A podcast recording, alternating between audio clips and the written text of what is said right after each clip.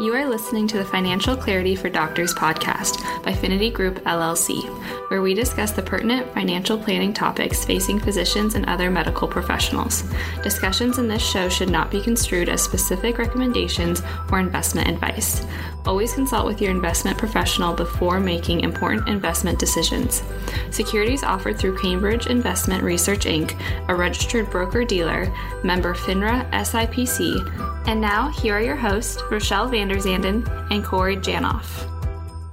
Welcome to Financial Clarity for Doctors. My name is Corey Janoff, joined as always by Rochelle Vanderzanden. Hello. And today we're going to dive into the fun topic of investing in startup companies. So, as doctors, you guys will frequently be approached by friends, family members, acquaintances to you know invest in in their businesses or business ideas. Hey i've got this cool business idea that i'm starting. We're looking for investors. Would you like to participate?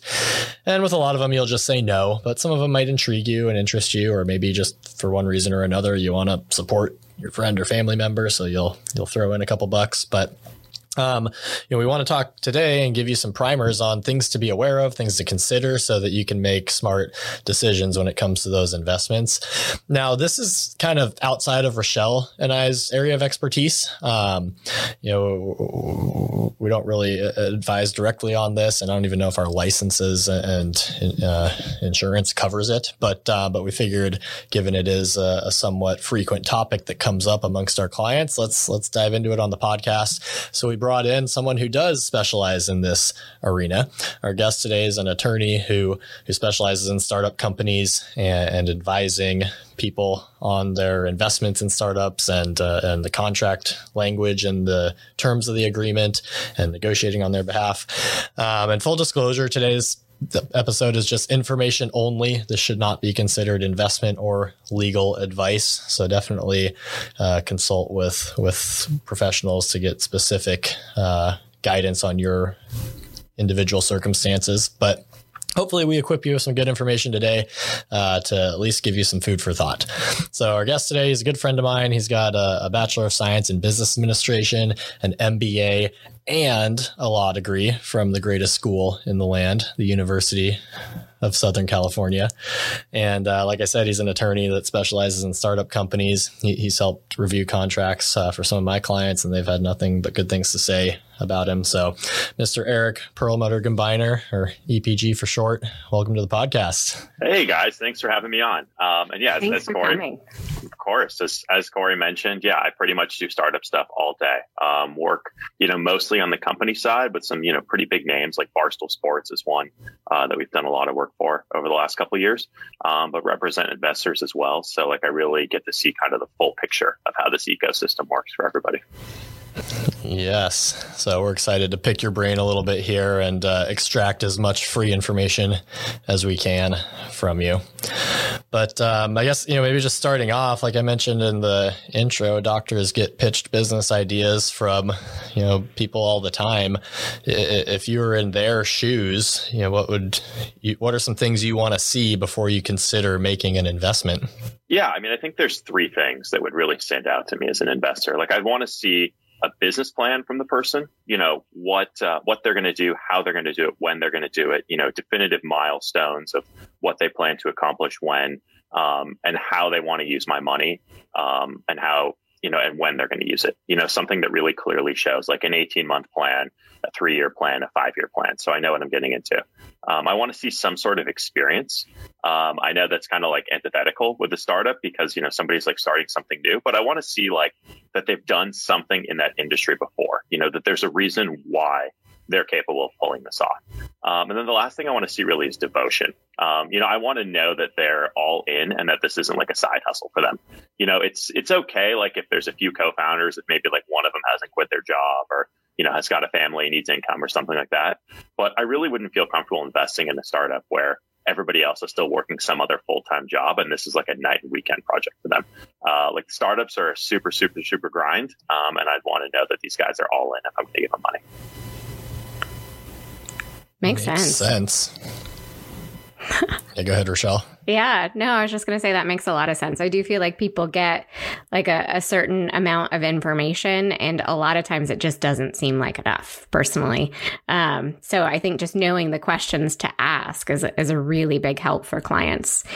What are some of the differences when you're investing between, you know, investing before a company is really operational and like after they're up and running and like kind of on their way a little bit? Where do you think is like the ideal stage to get into it? Or is I mean, the ideal stage is obviously right before an exit when you can get a quick multiple of a lot of money and get out really quickly. Um, but but absent that, um, I mean, it, really depends. It's just a different risk reward calculus. You know, the earlier you get you get in, you know, the more reward you're hoping for. You're hoping for, you know, some big multiple, five, you know, 10, 15, 20 times your investment because there's a ton of risk if you get in, especially if it's early before it's operational, that like it might not even launch. You know, once it becomes operational, your kind of reward expectations are tempered um, and, and you're expecting a little bit less, but you're able to go off of things like you can look at the past financial performance. You can see, you know, how, what their growth is like. You can see, like, are they, I mean, you would never expect them to make money, but you can see, like, you know, are their costs like out of control? You know, are they able to go like a year without raising money? Because usually startups should be raising money every like 12 to 18 months. Um, so it, it really just depends. But I would say if you're investing pre revenue, it's much, much more about like the people. Um, and then if you're investing, you know, once they're operational, people are still really important, but then you want to see results from those people. Makes sense. What are some of the different ways that um, investment opportunities are structured? Yeah, I mean, I think there's a few different ways that you might see something like this. Um, you know, typically it would either be an equity investment or a convertible debt investment. Um, if it's an equity investment, you're just, it's like buying stock, uh, you know, in a company that's on like the NASDAQ or whatever stock exchange, except the difference is, is that you can't sell it when you want to. Um, you really have no protection or downside protection from buying equity. Um, you know, if, if the company goes under, if things don't go well, like you're kind of, you're screwed. Um, you know, convertible debt, which is usually offered by earlier stage companies, offers a little bit more protection. Um, you know, that that gives you what the way that that works is basically you're loaning the company now, and then the company gets to decide later on, um, or you get to decide later on, is the company going to pay me back, or are they going to convert it into equity?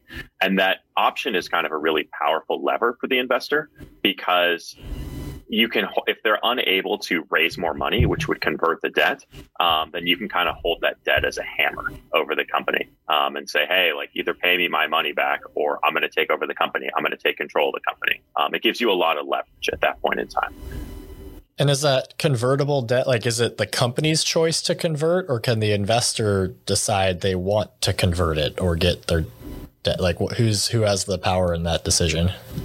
Almost all of the time, um, the company gets to choose to convert the debt if they can raise more equity. So you'll see something in there that says like, "Hey, we have a million dollars of convertible debt from a bunch of different, uh, you know, smaller investors. Um, but if we can find somebody to give us three million dollars of equity, then your debt automatically becomes equity." Um, and the benefit to you of doing convertible debt is that you're going to get more uh, favorable terms when you convert into equity. You're going to get compensated for taking the risk mm-hmm. of coming in before somebody else wrote a big check. Absolutely. If you wanted to, could you just say, nah, I'd rather just get my original loan back? Like, is that an option or kind of case by case more so? Uh, I mean, you totally could, um, but the interest rate on these is usually not super high. I mean, it's Got like it. something like a six to eight percent interest rate normally, and so I mean, I, I'm not the financial advisor, but I think if that's the return you were targeting, these are super, super risky investments for that. that makes sense. That kind of brings me to another question. Like, what is the general exit strategy with these these products and, and what's the timeline usually look like? Or you know what it yeah at what point do you maybe know you lost your money yeah it so it's it's usually about a five to seven year investment i would say um, mm-hmm. for almost all of these companies the exit strategy is being acquired by somebody else um, you know a really smart founder will kind of think about an exit strategy when they found the company and work backwards you know try to figure out you know, why whatever they're doing is likely to be acquired by Google or Apple or, you know, if it's a medical device by a larger medical device company or something like that. Um, and and I mean, there's really not a lot of chances for liquidity before then. So it, it is definitely something where if you put your money in, like just assume that it's going to be tied up until you either make a return or like it's totally written off and lost. You know, it's not like oh, three years from now, if, if suddenly you need cash, you're going to be able to get this back um, or get some portion of it back. It's kind of generally gone at that point in time. Um, and in terms of when you know your money's lost, I, I, guess it's you know you should be getting quarterly updates uh, from the company, and and when they when they start to get less and less rosy, um, that's a bad sign. But then also if you you kind of can get financials and you see that maybe you know things aren't growing as much as they should, you know that's a really bad sign in terms of money being lost. Um, or if they stop raising new money, because a lot of times you know that companies need this new, you know, they don't generate enough cash by themselves to grow in their own money. They need outside capital um, to grow the company. So if you stop hearing about new financings, um, you know, that's not a good sign. So it's probably pretty rare. It sounds like to, for like a company to quickly become profitable and start, you know, paying out residual income to the investors. It's either like they get acquired or you know turn into a public company one day or something, or they just kind of fold. Is that what I'm understanding? Yeah, very, very few of these companies turn into lifestyle businesses. Um, you know, most people don't really found these kind of turn into the quote unquote lifestyle business where it pays out dividends um, yep, and yep. it just kind of hangs around forever. So yeah, it's either going to be a, a, sale if you're super, super lucky, uh, an IPO, or uh, most likely nothing. How does that work if you have stock in a company that's not public and then it goes public? Like, what happens to your shares? Um, I mean, your shares will be part of, I guess, the. Um, there will be like a lockup that's on, you know, the management shares, but then eventually, like your shares will convert into common stock, and there'll be shares that you can then sell um, on the public market. Mm-hmm. A lot more liquidity. yes. So when it comes getting back to the like the starting point of, of of the investment, you know, you said you could either get equity or convertible debt. Those are the two common ones. Like how feasible or common is it to be able to negotiate the terms of that investment?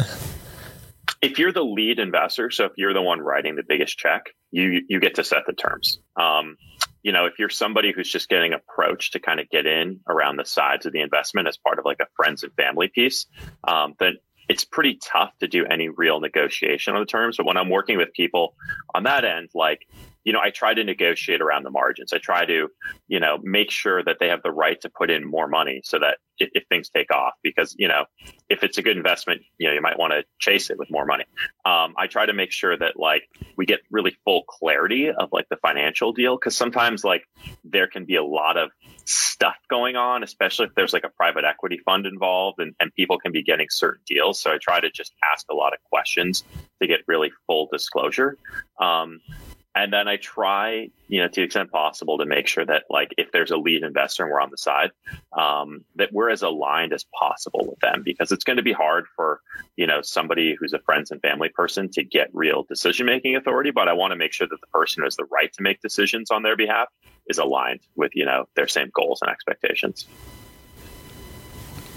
Absolutely. Yeah, that'd be helpful. And then, are there any like uh, when looking at the terms of those contracts? Are there any must-have components or any red flags that come up?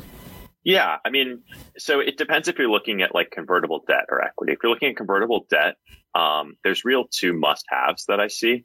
Um, you want to make sure that there's both a discount and a cap.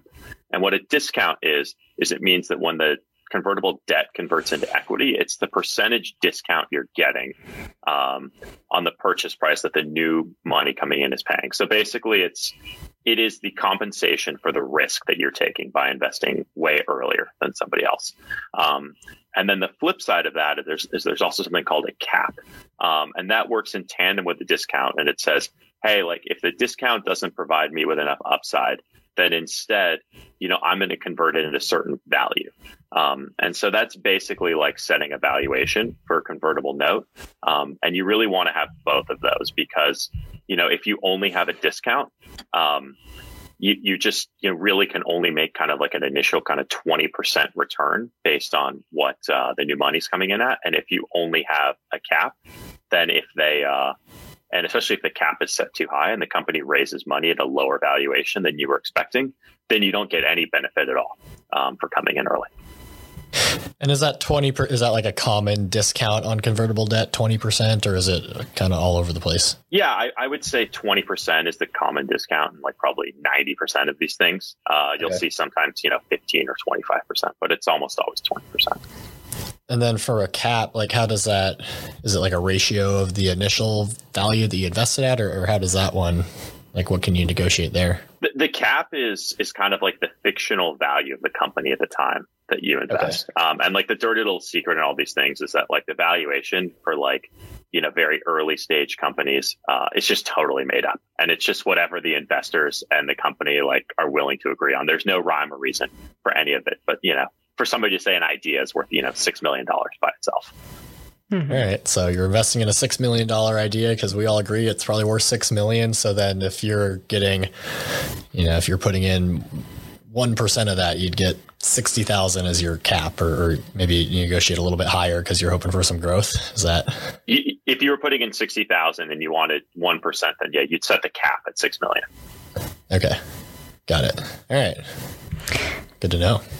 And, and then, yeah, a couple other things you'd look for is just, you know, information rights. If you're, you know, I'm, I'm assuming like it's kind of like a friends and family and you're like one of like the secondary investors. So information rights, making sure you're getting financial statements, making sure you're getting board reports, like updates about material events, um, and then preemptive rights, like the right to put in more money if things take off. Because if it does become a really, really good idea, um, you're probably going to want to be able to invest more in it. And then, are there any red flags like that? You just say, "Hey, don't even consider this," or or you got to get this taken out of the the terms. Yeah, I mean the, the things that I I guess would as red flags are like any sort of like impediment to you getting your money back, or really like if you start to find out about like side deals. Um, if you start to find out that there's other people who are going to like be providing services for the company and maybe they're going to help with like finding a location and they're going to charge like uh, you know they, they own a piece of the company but they're also going to be like you know, charging rent for this like related party lease that they're going to be providing, like all sorts of stuff like that, where it seems like kind of people are are milking money out of the company before it goes to the investors. Hmm. Do you feel like there's a number of investors that's kind of ideal for a project, or is there like a point where it gets to be too many, or just not enough people are involved? Yeah, I, I, think what I like to see is kind of one or two large investors that are writing checks for, you know, 60 to 80% of the round. Um, mm-hmm. And then from there, you know, you can have a bunch of small investors that fill it out. Um, but like, let's say if you're raising like, you know, a million dollars and you've got 20 people putting in, you know, fifty thousand dollars. Like that's that's not a great look. Like you want to see that like somebody believes in enough that they're you know sophisticated and willing to write a big check. Somebody with deep pockets. For, yeah. And then does it matter like who or, or the, those deep pockets are? Could it be a, do you want it to see like a private equity fund or like a another company, or if it's just you know some rich person who wants to invest a bunch of money? Like, does it matter what their background or pedigree is? Yeah, I mean, I like to see it, you know, be a, a venture capital fund or private equity fund or somebody that knows what they're doing. Um, you know, there are occasionally like some startups that'll target like a rich person just because they want money and they don't want to give up much control. But, you know, as like a secondary investor, you always want to see somebody else writing a big check that clearly knows what they're doing because it's a good sign that you're also making a good decision. And then like that person's also going to add a ton of value to the company um, from their knowledge and experience, and you're going to get to piggyback off of that. When the primary investor is someone that's involved in the project, does that a red flag? Like, oh, maybe they have too much committed to this. Um, like, are you talking about like somebody who's like self funding? Yeah, exactly. Yes, yes.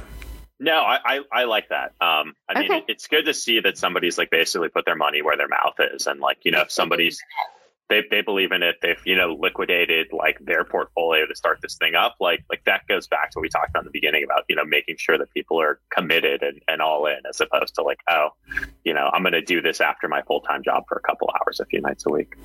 Mm-hmm. So then do you think like is it more important to have good people running the business or the idea for the business or does it kind of go hand in hand or what's the is there one that that you put more weight in than the other?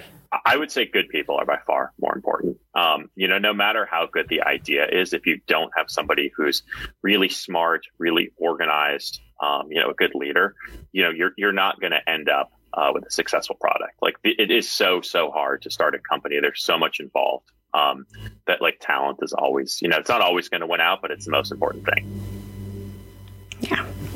You talked a little bit about quarterly updates that are generally expected. Is that like the only communication that investors generally receive, or are there other kinds of information that people should expect to be getting? Yeah. Um, I mean, if, if you're kind of a secondary investor, yeah, you should be getting some kind of like quarterly email. Uh, you know, might be a page or two pages or whatever, just letting you know what's going on. Um, and then you should ask for and hope to get like annual financial statements. Um, you know, but beyond, but beyond that, you're probably not going to get much else formally. You know, informally, of course, you can always, uh, you know, call or text the person, uh, reach out, see how things are going. Uh, but, but keep in mind that like you shouldn't harass them, you know, don't, don't ask mm-hmm. every week, you know, what's going on. This isn't like Apple with a stock price listed on, uh, you know, the NASDAQ that you can check or whatever, you know. Makes sense. So we're all well aware that, that, most startups don't pan out. So, yeah, I guess maybe what should the expectations be going in? And, and uh, aside from what we've already covered, is there anything, any strategies for investing to so that you're not just throwing money away? Yeah. Um, I mean, I think the expectation always going in should be that like this is a lotto ticket and that like if it hits, that's awesome. If it doesn't, like it was just a scratcher you could toss off and, into the trash anyway. Um, but in terms of strategies, I think there's really two things to think about. Um, the first is to invest in what you know, um, you know, because that makes it a lot easier for you to evaluate. Uh, you know how good or bad the idea is, what kind of potential it has.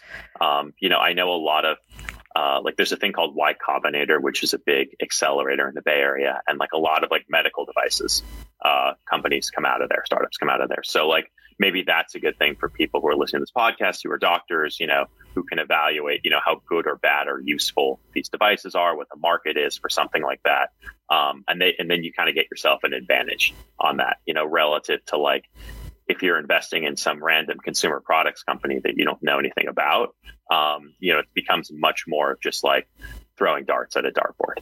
Um, so yeah, definitely put your kind of specialized knowledge to use. And then the other thing is to just diversify. Um, you know, if you've got hundred thousand dollars you want to invest in startups and somebody comes to you, you know, don't put the whole hundred thousand dollars in the first one.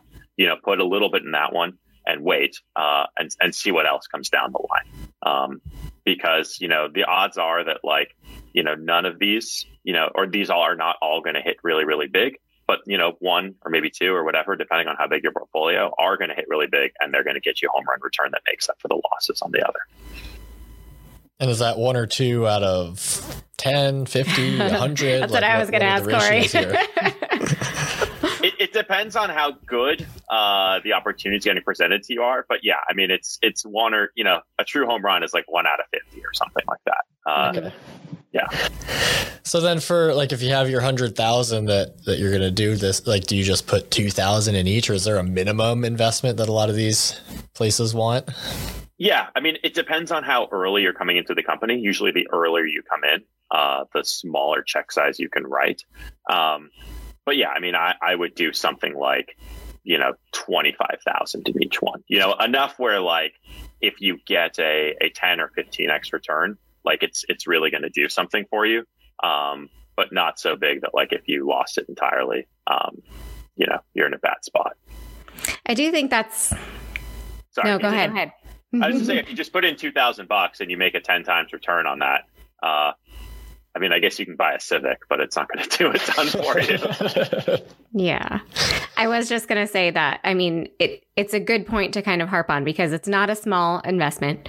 So for most people, like you kind of have to have everything else on track before we're kind of thinking about doing this. Like it's important to make sure that we're we're doing retirement planning and all of that kind of stuff before you're doing this because it's it's extra.